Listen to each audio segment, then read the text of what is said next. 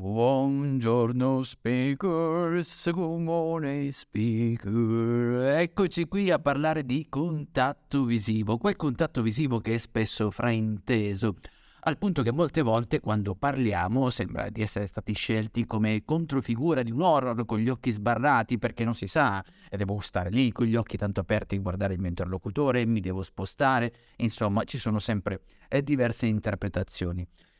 Comunque eh, c'è da dire che il contatto visivo rimane un aspetto fondamentale per le relazioni personali e lavorative, ma dovremmo capire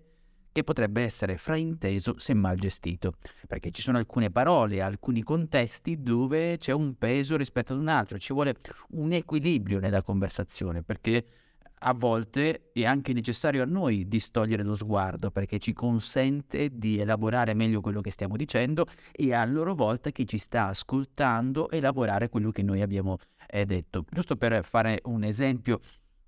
noi potremmo avere in un colloquio di lavoro un livello di contatto elevato, invece una conversazione tra amici medio, oppure quando stiamo parlando di un tema delicato il contatto visivo potrebbe essere basso, perché non possiamo sempre stare a guardare il nostro interlocutore, perché il tema è particolarmente delicato e quindi dovremmo dare spazio anche... Eh, concedimi il termine, respirare in quella conversazione. E tra l'altro dovremmo anche pensare che in alcuni contesti e in alcune culture cambia anche la modalità di intendere il nostro contatto visivo, perché ci sono casi dove addirittura potrebbe essere visto come aggressivo. Per cui dovremmo ricordarci sì che è uno strumento importante che andrebbe usato in modo intelligente, pensiamo al parlare in pubblico perché noi dovremmo guardare i nostri interlocutori, dovremmo guardarli, ma dobbiamo stare attenti però a non dare peso su una persona rispetto ad un'altra perché anche lì potremmo e, ed essere insomma spaventare il nostro interlocutore oppure noi stessi